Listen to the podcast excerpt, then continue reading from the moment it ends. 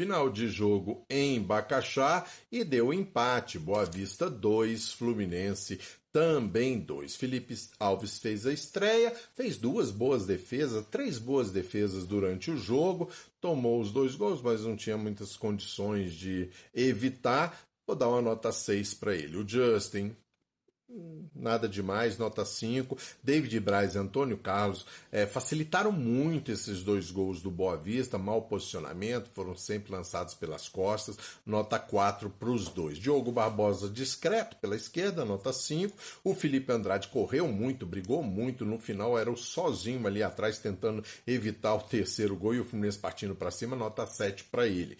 O Danielzinho, nada de útil né? Um toquinho aqui, depois no finalzinho até que ele deu uma melhoradinha, nota 5. O Terans muito sumido durante o jogo, tentou alguns bons cruzamentos, nota 5. O Johnny Gonzalez, uma negação, horroroso, nota 2 para ele.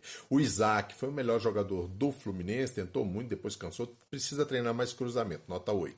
O Lele marcou o gol, depois deu uma sumida, nota 6 para ele. O João Neto entrou bem, marcou o gol de empate, nota 6. O Cauê Elias entrou bem, quase marcou um gol, nota 6 também. O Arthur distribuiu o jogo, nota 6. Rafael fez um belo cruzamento pro gol, nota 6. O Fernando Diniz, nota 7. Escalou bem, depois substituiu quem tinha que substituir.